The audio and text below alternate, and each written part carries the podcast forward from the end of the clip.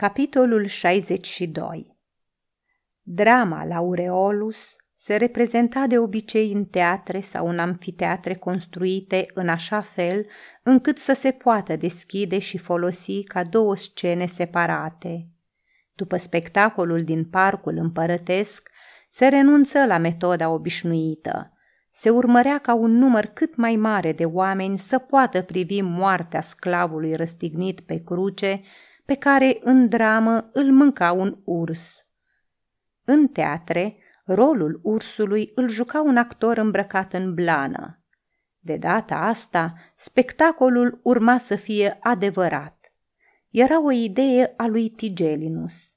Împăratul anunțase la început că nu va veni, însă la insistențele favoritului său își schimbă hotărârea.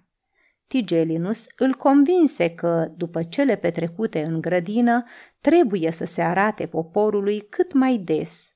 Îl asigură că sclavul răstignit n-are să-l insulte așa cum făcuse Crispus.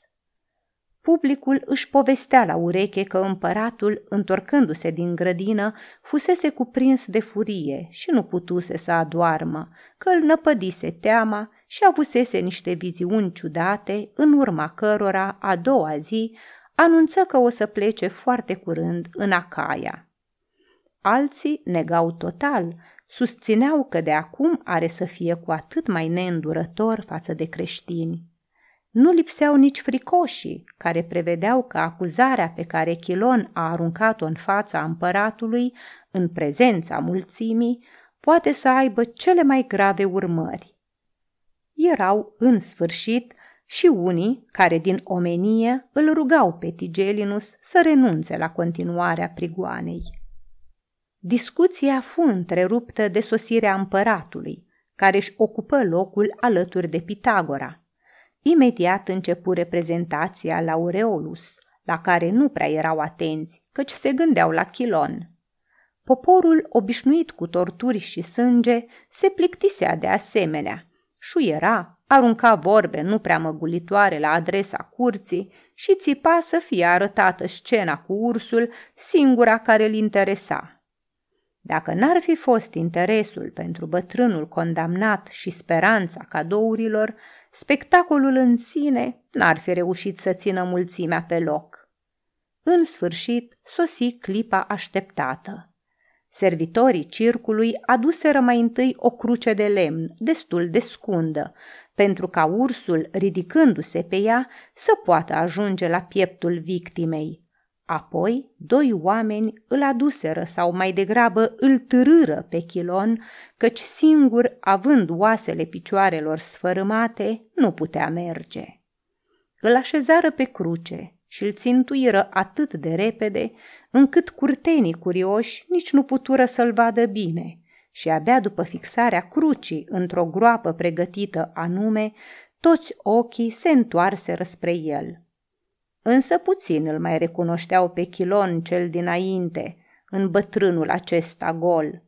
După chinurile îndurate din porunca lui Tigelinus, părea că nu-i mai rămăsese nicio picătură de sânge în trup. Numai pe barba albă se vedea o urmă roșie rămasă de când i se smulsese limba. Prin pielea străvezie, mai că îi se vedeau oasele. Părea cu mult mai bătrân, aproape un cadavru.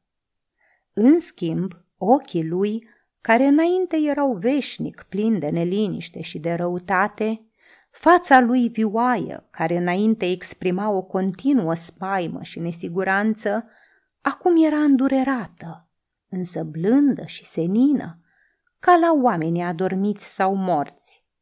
Poate că îi dădea încredere amintirea acelui tâlhar răstignit pe care Hristos îl iertase și poate că îi se adresa în gând Dumnezeului cel milostiv. Doamne, am mușcat ca un șarpe veninos dar toată viața am fost sărman. Am flămânzit. Oamenii m-au călcat în picioare, m-au bătut și m-au chinuit. Am fost, Doamne, sărman și foarte nefericit. Și iată că acum m-au supus la torturi și m-au țintuit pe cruce. Așa că tu, milostivule, n-ai să mă respingi în ceasul morții. Era evident că liniștea pătrunsese în inima lui.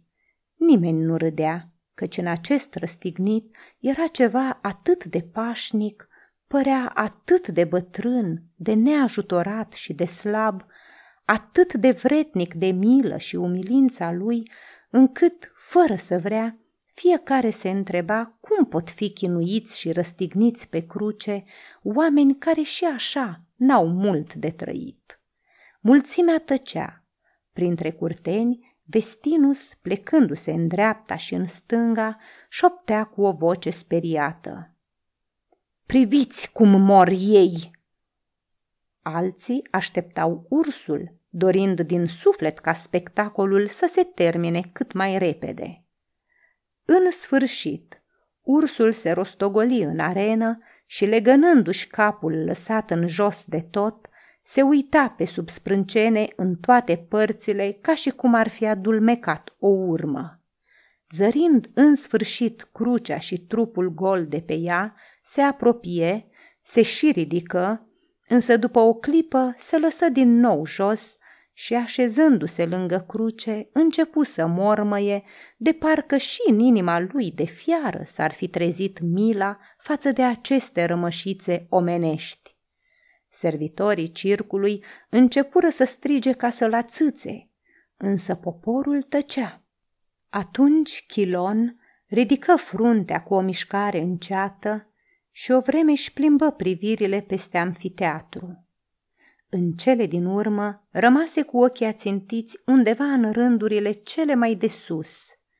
Pieptul începu să-i salte mai agitat și se petrecu ceva care trezi uimirea spectatorilor.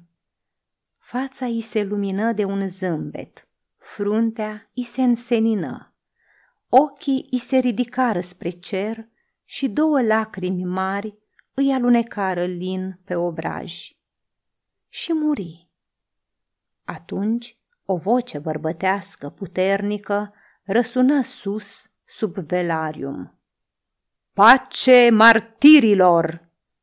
În amfiteatru domnea o tăcere profundă.